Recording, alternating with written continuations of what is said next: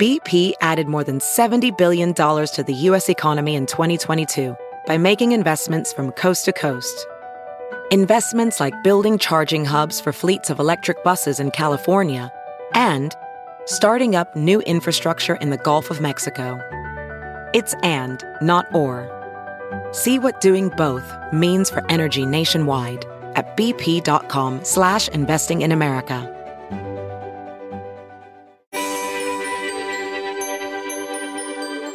When you think of NASA, odds are you're thinking of launching rockets into space and landing people on the moon.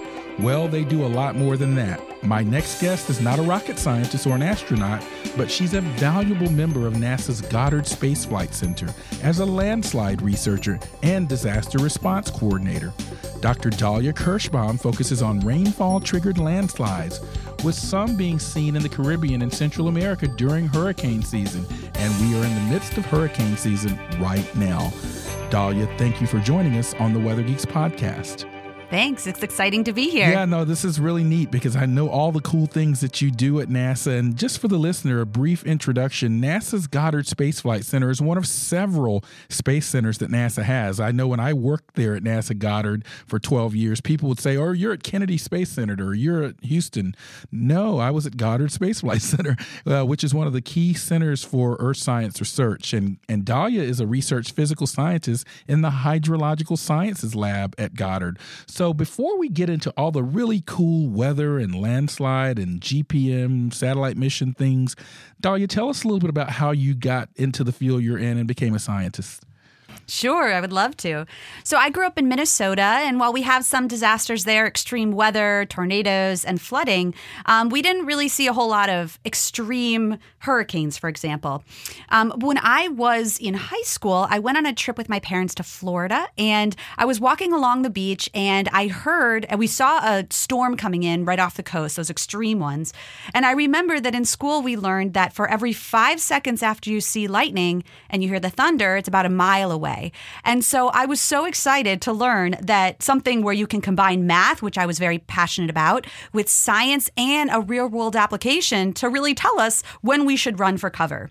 So that kind of kept in my brain. And fast forward to college, I was in my second semester freshman year, and I sat through a survey course on environmental issues. And so I was on the edge of my seat every single day, listening to the professor talk about things like whether paper versus styrofoam was a better option for the environment, um, and how we can understand beach erosion and tornadoes. And so that really piqued my interest in science because of math and the ability to combine it with real world applications to help society. Wow, that, that's really fascinating. And it's consistent with what I hear from scientists that we have on Weather Geeks all the time, just those early experiences in the K through 12 age range. So, very consistent. Now, you're at NASA, and I, I worked at NASA for 12 years, so I, I'm familiar with the question that I'm about to ask you. Meteorologists get asked all of the time if we deal with meteors do you as a person at nasa as a scientist get asked all of the time about the space program and uh, why you're at nasa as studying the earth? Do you get that question and what is your response? All the time. And i think one of the things that people don't realize is that nasa studies all planets. We it's critical for us to understand our sun through heliophysics through other planets um, and the solar system. But what people don't realize is that Earth is a planet too. And by being able to launch satellites to, with their eyes tuned down at Earth, we can understand not only how our own planet is changing, but use that as an analog for how we can understand potentially life on other planets. And that's really what we're trying to do here at NASA. Yeah, I, I, I agree. I, I, spend a lot of time, uh, I chair NASA's Earth Science Advisory Committee at the headquarters level. And it is amazing that people just don't realize the breadth of the NASA program, uh, the, the satellite missions, the models, the various data sets that are used to study the third planet from the sun, which I argue is probably the most plant, important planet that we should be understanding since it's the one that we're going to be living on and uh, there's no plan B planet right now. So you are a part of that larger Earth Science division and the larger Earth Science mission. Uh, and you specifically in your own work, and we're going to go all over the place, but I want to start with your core expertise because you're an expert in landslides. I mean, you you didn't grow up in an area that had a lot of landslides. So what what is so interesting about landslides? How did you sort of vector into that part of earth science? Well, I really was interested in disasters. Um, to in full disclosure, I think chaos and trying to figure out how we can use information and data to understand and manage extreme situations is is really exciting to me. Um, and so one of the things that I learned when I was in graduate school, so I went to undergrad um, and studied geosciences, and then went straight to graduate school to study natural disasters. And as I was doing some analysis, I realized that there really wasn't a whole lot of studies looking at landslides, even though they kill thousands of people each year and affect millions and cause billions and billions of dollars in damages.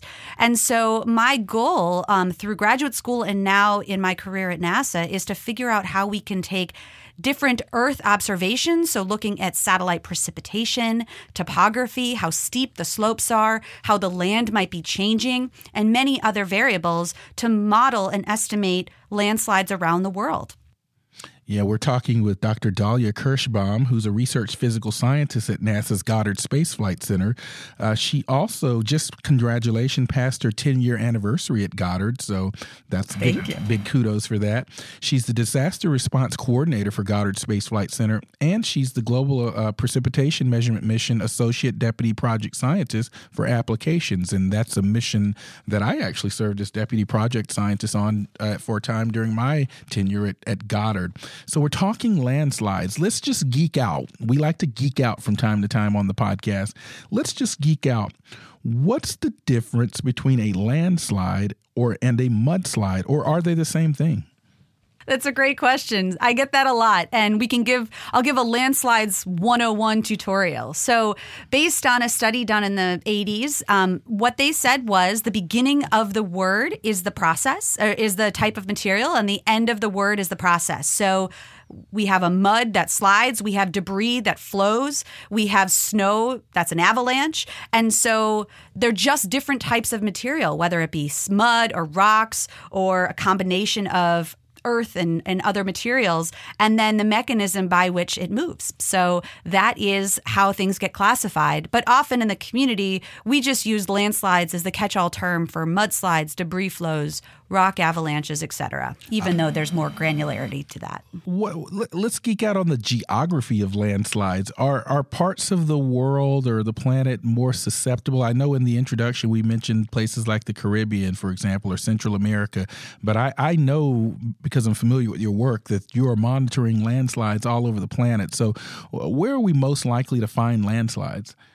That's right. By being able to have a global perspective, so using satellite data to look at the world as a whole, we can start to identify where we have some landslide hotspots. And so those are places where, not surprisingly, we have really steep mountains, we have heavy rainfall or really strong ground shaking from earthquakes. And so those are areas like the Pacific Northwest in the United States and California, all the way down into the Caribbean, where you have active um, active tectonics and also a lot of, of hurricanes and extreme rainfall. We have um, active activity in South America, but really some of the biggest hotspot areas are in the Philippines, Indonesia, in, in northern India, and in Nepal, where you have really active tectonics. You have active um, monsoon seasons that are causing millions of landslides each year. And so we're trying to figure out and model these processes to hopefully get a better handle on this distribution over time. You mentioned a word there in your answer that I want to make sure our, our Weather Geeks listeners understand. You mentioned the word monsoon. And I, I bring that up because I often find that that's a weather term that often gets misused. I think people often think of a monsoon as a lot of rainfall, which it does bring. But talk a little bit more about what monsoons really are. Sure. Well, we have monsoons all over the planet, actually. Um, but monsoons are just seasons where you have increased rainfall or pulses of rainfall over specific areas because of the wind patterns that are occurring. So we have an Asian monsoon, we have an East Asian monsoon, and we even have a Southwest U.S. monsoon that happens during the summer, where this really warm Gulf air intersects and brings moisture up to Mexico and California and the like.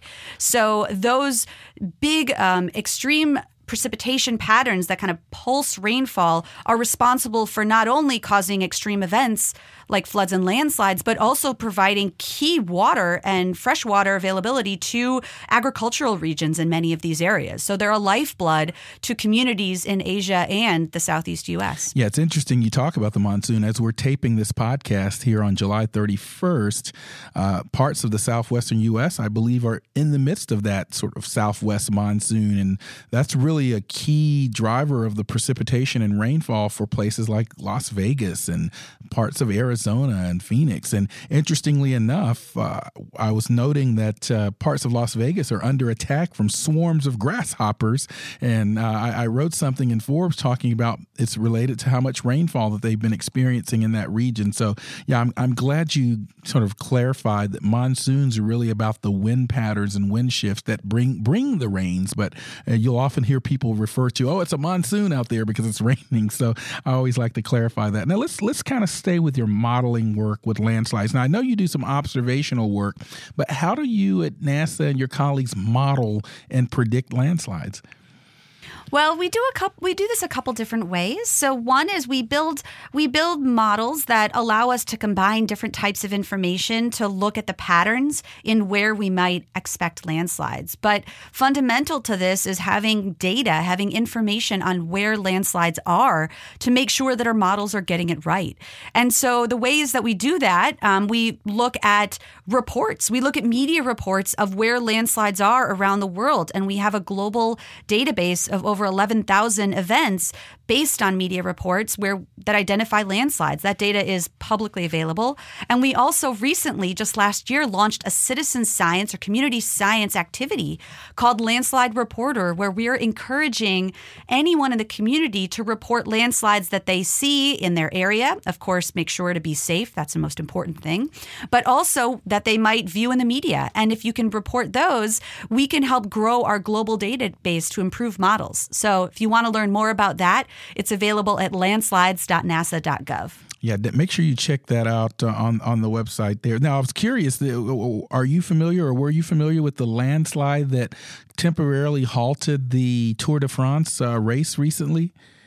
You know, I haven't been following that. But, you know, one of the things that happens during the summer is with these extreme storms, such as I'm just remembering the storm we had on, on uh, July 8th in DC, you get these extreme, very quick rainfall um, storms that can trigger quick uh, landslides that move either rapidly or they can move really slowly and cause significant damage as they deform the road. So I envision that's a that could be a big problem with the long road that needs to be maintained for the Tour de France.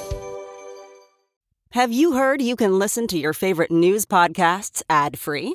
Good news. With Amazon Music, you have access to the largest catalog of ad-free top podcasts included with your Prime membership. To start listening, download the Amazon Music app for free or go to amazon.com slash ad-free news podcasts. That's amazon.com slash ad-free news podcasts to catch up on the latest episodes without the ads.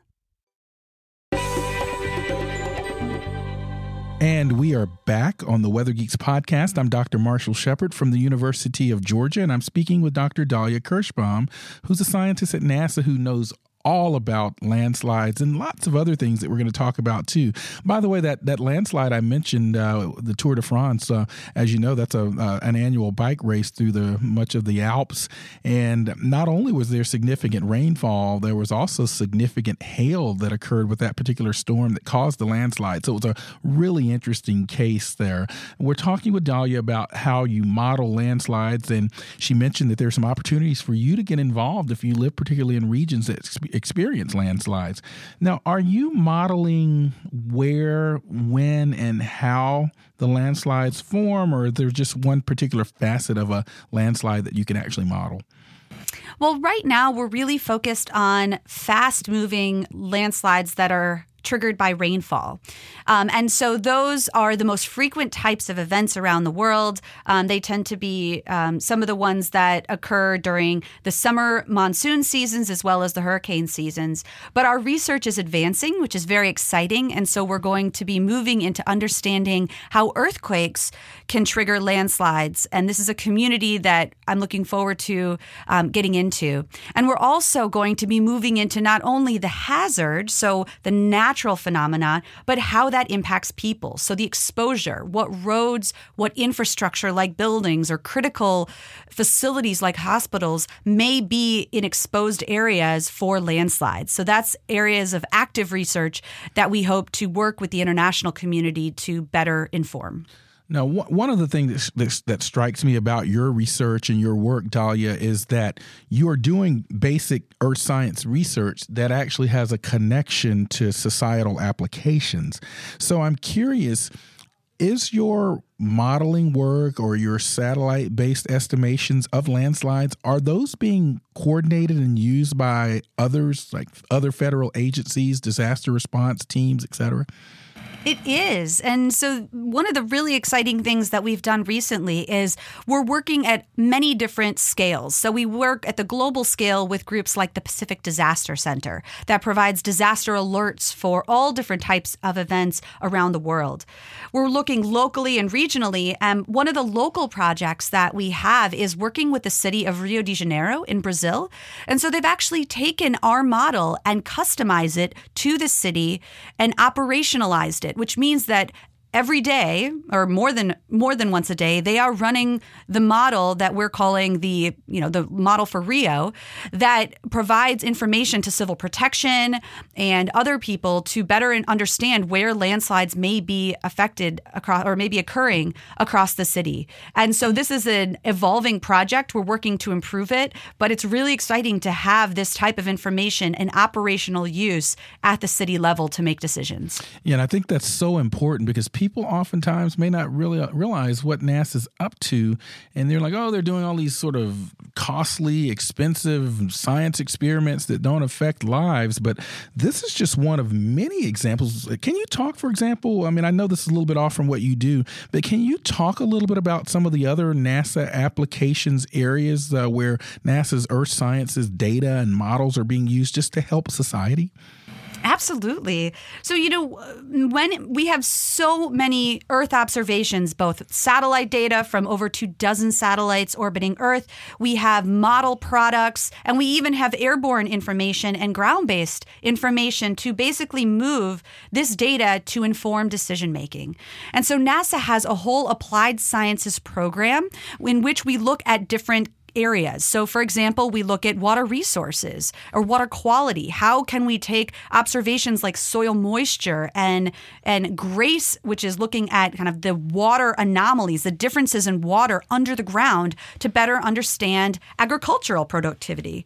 We also have an ecological forecasting uh, group who are looking at how we can apply things like precipitation or vegetation change to understand how um, how our uh, ecology, how mangroves might be evolving or affected by climate change. We have a capacity building program where we build capacity and work with local to national to international groups to both train and transfer knowledge to inform decision making at the local level. And one of the programs I work most closely with is the disasters program. And so that the goal of that program in addition to research is to take and provide actionable satellite data and to inform the disaster life cycle, everything from pre event understanding and awareness through the actual event itself and, th- and then on to uh, eventual mitigation and recovery and resilience. And so I've been involved in how we can streamline the data, make it available in formats that are useful for everybody from the US Army to the UN to local groups on the ground. And that's been really rewarding to try and expand the use of these free and open data for those types of applications applications. We're talking with Dalia Kirschbaum, who's a research physical scientist in the Hydrological Sciences Lab at NASA's Goddard Space Flight Center. She's also the Global Precipitation Measurement Mission Associate Deputy Project Scientist for Applications, and we're going to talk all about GPM later in the podcast. But I want to talk about your role as Disaster Response Coordinator for NASA Goddard Space Flight Center. What exactly does that entail? And I, I have a feeling it's it's more than just landslides, right?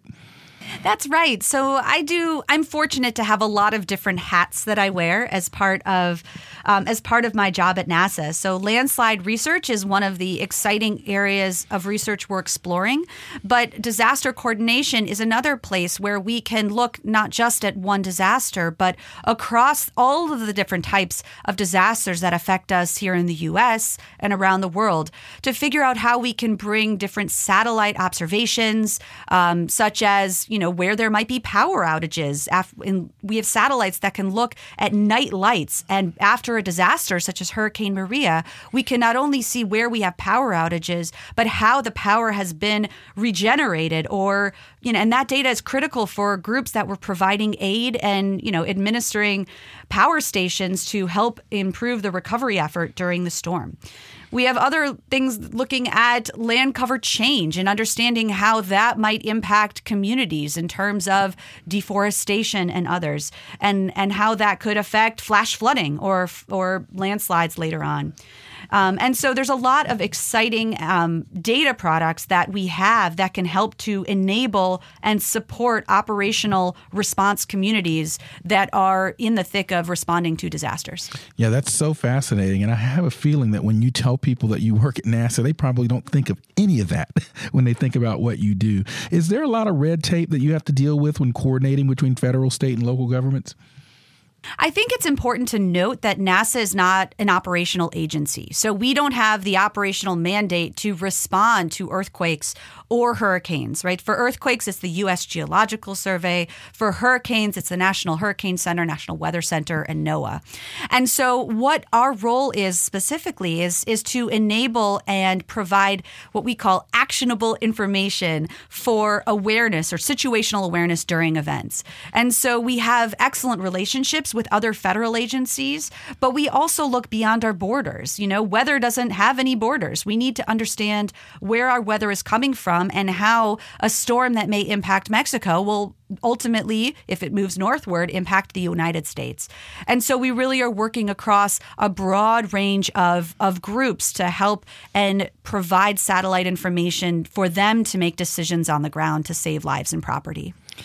Wow, so, so fascinating. And we just want to thank you for what you're doing for the nation. Um, many people don't realize the valuable civil servants across the, the agencies that are doing things to make life better on this planet, and particularly in the United States as well. Now, you have a lot of hats that you wear, Dalia. Uh, you're a researcher, I mean, you're a disaster coordinator, you're a liaison on missions, etc in terms of your typical work week or work day, are there things that you enjoy better than others? I mean, if you just could pick a day and do what you like the most, would you pick writing papers or digging through the literature or interacting with stakeholders? That's a great question. I have to be honest, I like doing all of it. And I think that the thing that's exciting about the position that I'm in is that I get to do everything and have a balance. So I love these types of things when I can talk to you. I can talk to users about how our data is being used. I can have a conversation with the city of Rio to plan a, um, a, a, conference that we're hosting together to advance our capabilities of, of using Earth observations at the city level. And I can meet with research teams to figure out what is the cutting edge. How can we push the bar both technologically and research wise to really better understand how landslides might be changing our landscape, but transfer the models, transfer the data to those that will make decisions on the ground. So, um, you know, there's obviously things that are less exciting, but overall, I think that being able to have the flexibility to work on many different things, um, including planning future missions, which is also something I'm working on right now, to guide how NASA will observe our Earth in the next 10 years. All of those things are critical to advancing NASA's mission, but also are really fun to do every day no, I, I, know you do landslide work, and you that involves observations and modeling. But do you ever get into the field, do any kind of field work? You know, when I chose my g- career of remote sensing of landslides, one of the things that maybe I didn't think too much about was the fact that field work is quite sparse because you're looking from satellite images from space. So, unfortunately, I don't do uh, much field work, but I do engage with a lot of other teams that do extensive field work. In fact, right now, I have a colleague at the University of Michigan who's in the field nearly every year in Nepal, mapping landslides and understanding the dynamics on the ground.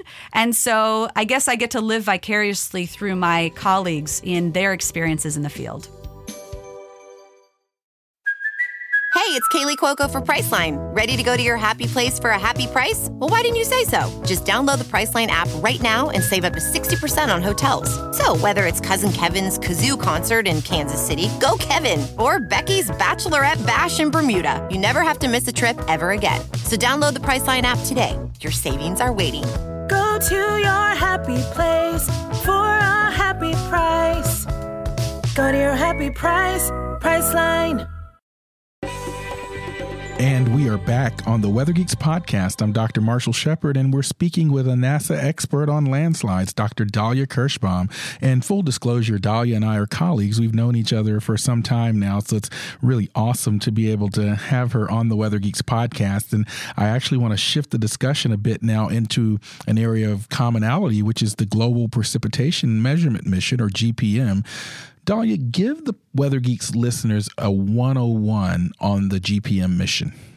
Sure. Well, the Global Precipitation Measurement Mission, or GPM as we call it, is a partnership or co led by NASA and the Japan Aerospace Exploration Agency, we call JAXA. And so it launched a satellite called the GPM Core Observatory in February of 2014. And that actually built on from a mission that you that you were working very closely with, um, which is the Tropical Rainfall Measuring Mission, which was launched in 1998. And so for nearly two decades, NASA has been providing excellent, unprecedented rainfall es- um, estimates from space um, to look at everything from light rainfall in the in um, the higher latitudes all the way to extreme storms in the in the tropics and mid latitudes. Um, it has two specific instruments on board, actually the most advanced instruments to measure precipitation from space. One, which is really cool, is an active radar. So similar to when we drive a car and the signal, the a police radar bounces off the car and comes back and it tells the policeman how fast the car is going the same type of technology in a different frequency is used to actually have an active signal bouncing off precipitation and and get a sense of what the distribution of rain is all the way from the top of the atmosphere down to the ground. And the other instrument is kind of like an X-ray. If that if the radar is like a CAT scan, the um, the microwave instrument is like an X ray, which tells us the difference between light rain, heavy rain, and snow, just like an X ray can tell us the difference between ligaments, bones, and muscle. So you are uh, you are talking about microwaves in the same sense that we use microwave energy in our our ovens if, to heat up food, but this is a different application. So the radar, as you noted, is really an active sensor sending out a pulse. But these this microwave capability that you mentioned, it's not sending out any pulses of microwave energy or any other type of energy.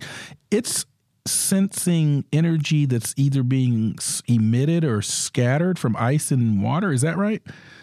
That's right. So, um, in the visible spectrum, right? So, our, our eyes are passive sensors, right? We can see the difference between green and and blue and red because of our eyes passively um, observing it from the light that's emitted off of these different bodies. And so, that's the same with precipitation. It actually, the satellite pass, the instrument passively observes the difference that in uh, energy between the light rainfall, the heavy rain, the ice, and the snow. And from that, we can actually infer, um, and we have models to tell us whether or not it's heavy rain or it's light it's light snow, for example. Yeah, it's a really fascinating uh, concept. I often, uh, in in classes at the University of Georgia, I'll, I'll, ask students to think about what happens if they put a piece of ice in a microwave oven, or if they put a piece of uh, a bowl of water in a microwave oven, and the water typically, if you turn it on, will start start boiling uh, much more rapidly than the ice will start melting because ice tends to reflect or scatter um, microwave energy, whereas the water absorbs it. And so, those basic principles can be utilized as you just described to leverage and measure rain rainfall from space. But here comes the million dollar question, Dalia, that I often got during my tenure at NASA. Why in the world does NASA and all these other space agencies need to launch this system of satellites to measure rainfall? Why can't we just use rain gauges and radar on the ground? Well, we just came out with a study a couple years ago that if you take all of the rain gauges in the world and you put them together, they only fit into two basketball courts. And so radar, it provides more coverage, but even in the United States, there are areas in the West, for example, that we don't have coverage from radar. And think about all the ocean, right? The majority of our surface area does not have radar information as well. So satellites really provide the only global view of precipitation. And so we look at satellites um, such as those that we have from NOAA that that provide continuous views of the Earth from a, an orbit that's much further away. And NASA works with NOAA to build and, and launch those satellites. But also, we have satellites that are down further down in an orbit. So basically, the GPM satellite sits at an orbit above us from the distance from Washington, D.C. to New York. So we're in a low Earth orbit. And from that vantage point, we can actually observe precipitation in a much different way. And that provides new research and science findings that help improve weather forecasts from the operational agencies like NOAA to make our weather forecast every day more accurate. And, and that's an important point because although we may not live over the ocean or we may not live over the Andes mountain range, uh, that rainfall that's falling needs to go into the weather forecast, climate models, hydrological models to improve global predict- prediction. So that's why you really need that global coverage. Now, I, I talk a little bit more though about sort of the the the constellation because you mentioned the GPM core satellite, but it's it isn't it correct that they are also just a it's also using a constellation of other satellites that have some of these similar capabilities to to get at this global um, measurement of rainfall since the satellite itself is not at the geosynchronous orbit so we can't see half the globe at one time. It's in low earth orbit so don't you have to leverage constellations of other satellites that's right. I'm so glad that you brought that up. So, one of the unique characteristics of GPM is in addition to the core satellite that, that NASA launched, it leverages international satellites and instruments from partners around the world. And so, nearly about 10 different satellites and instruments are used to create a blended picture of precipitation around the world. And so, having international agreements and collaboration is fundamental to being able to provide a global picture of rain and snow everywhere around the world every 30 minutes. And so, by being able to look at satellites that are going over the poles, satellites that are more geared towards going over the tropics, and then the GPM satellite that goes from the Arctic, that observes from the Arctic to the Antarctic Circle, we can create that global view in a much more seamless and accurate way. Yeah, and I know that there are some core objectives related to weather prediction, climate prediction, and hydrological prediction. There's also quite a bit of scientific research with the mission related to improving the way we measure rainfall from space, the algorithms, validating uh, whether the satellite based measurements are accurate using ground validation uh, campaigns and field campaigns.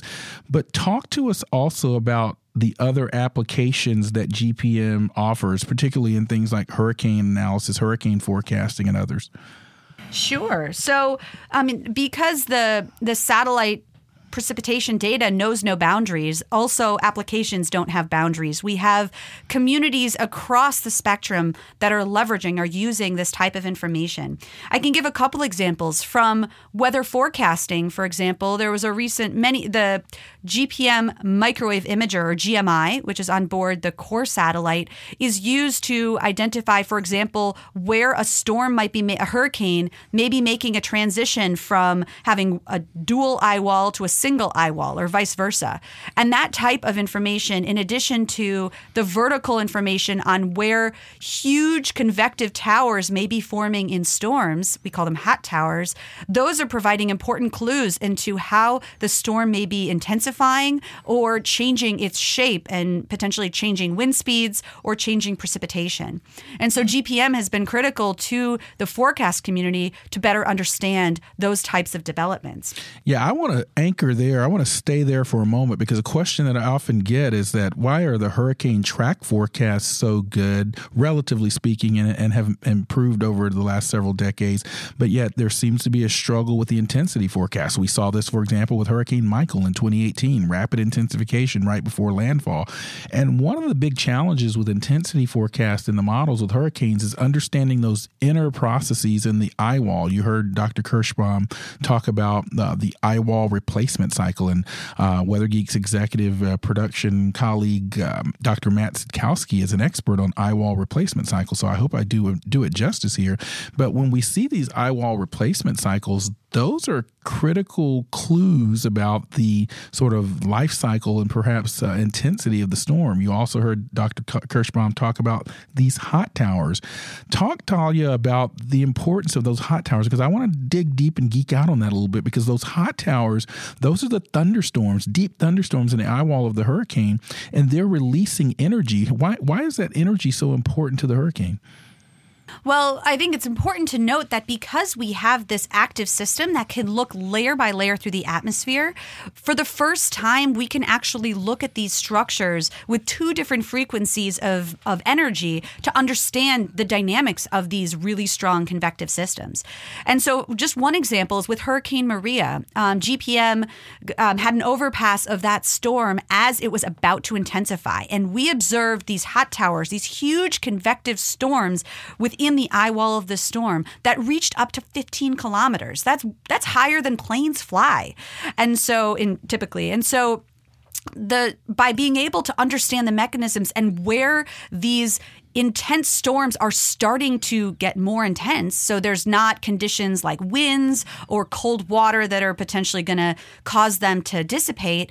These are really important clues to in, to indicate rapid intensification. And in fact, with Hurricane Maria, right after we observed those strong convective towers, the storm rapidly intensified from a category 1 to a category 4 storm in less than 24 hours.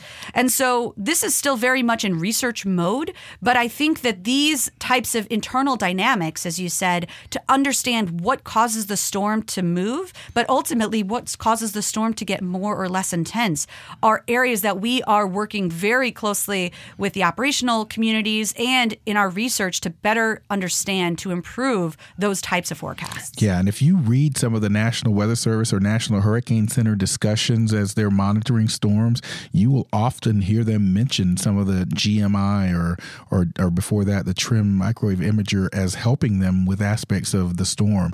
Any other sort of applications? I know you have your ear to the ground on this as in your role. Any other sort of GPM related applications that even surprised you that, oh, wow, we're able to do that? Yeah, one of them was about disease prediction. So, for an example, cholera is a waterborne bacterial disease that um, there's over million, millions, 1.3 to 4 million cases per year, and it causes, you know, 20 to 100,000 deaths each year. But cholera is somewhat predictable if you look at a broad sense. And so, in order to predict an outbreak, you need information on warm temperatures, on if there's been heavy rainfall, and then if there's water insecurity. And so, a lot of those variables we can actually extract from satellites. So, um, a, a, colleague of mine, um, Antar, uh, Dr. Antar Jutla, actually has a prediction system that uses GPM data along with temperature data from an, an um, um, and uh, data from other satellites and, and models to combine it and tackle when we can forecast the risk of malaria. And so there's been groups like the Center for Disease Control and others that are using this information to better anticipate in the weeks prior to an outbreak when we might see cholera outbreaks around the world. That that's just fascinating and I hope the listeners appreciate that this is just one of several NASA Earth Sciences missions that certainly is about science and research but also about application to society. As we kind of draw to a close here, are there any other research endeavors or future missions that you are particularly excited about? Well, um, we are actually talking about what's next after GPM. So, um, as I'm sure you know, the Decadal Survey for NASA came out in 2017, and that that essentially is a group that's run by the national academies of scientists around the world that help to understand and, and provide a roadmap for where NASA should focus its Earth science missions and observations going forward. So, the mission that I'm involved in, or the uh, study, I should say, is looking at how we can use different satellites and different instruments to look at aerosols, clouds, convection, and precipitation in a new way. And so, that mission isn't going to be launched till later in the 2020s. We don't even know what it's going to look like yet, but we just had a workshop last week where we brought together the operational weather community from around the world, the air quality forecasting community to talk about what the needs would be. How can they raise the bar in their modeling efforts to improve their forecasts? What excites them? What what works with the current activities we have both at NASA and around the world. And so having that conversation so early in the process will really um, ensure that the types of measurements we ultimately are able to make from these future missions get used by the communities right away. And so that's yet another way that we're trying to transition and use actionable data from satellites to inform decisions on the ground. Yeah, and I want to say, as someone that was right there at the beginning when we started developing the GPM mission, it takes many years to go from the scientific research questions and objectives to the engineering to the design and testing of the satellite and ultimately launching it and taking data. So these are very large scale projects, and we, we thank everyone there at NASA the engineers, the scientists, all of the staff, all of the contractors from private companies because it takes quite a bit of effort to get these missions into space. Dalia, is there anywhere people people can follow you or the missions that you're involved in on social media or on the internet? Sure, it's social media. You can follow us follow us at NASA Rain, um, and that has information on all of the different activities that um, that are. Um, taking place with respect to GPM and the hurricane community. Um, we also have a site if you're interested to learn more about disasters. It's disasters.nasa.gov, and that can tell you more about how disaster um, events are transpiring and, and what types of information are relevant. And then, of course, I have to make a plug for my new citizen science effort. So if you go to landslides.nasa.gov, you can download all of our data, you can link to all of our models, which are all open source, and you can contribute your own reports and be part of science and building a, an open community to advance our understanding of landslides and how rainfall causes them. Wow. So there's a lot of information and some ways that you can get engaged. Dalia, I want to thank you so much for joining us on the Weather Geeks podcast. Thank you so much for having me. I'm Dr. Marshall Shepard, and thank you again, the listener, for joining us each and every week. And continue to listen and subscribe to the podcast. And we'll see you next time on the Weather Geeks podcast.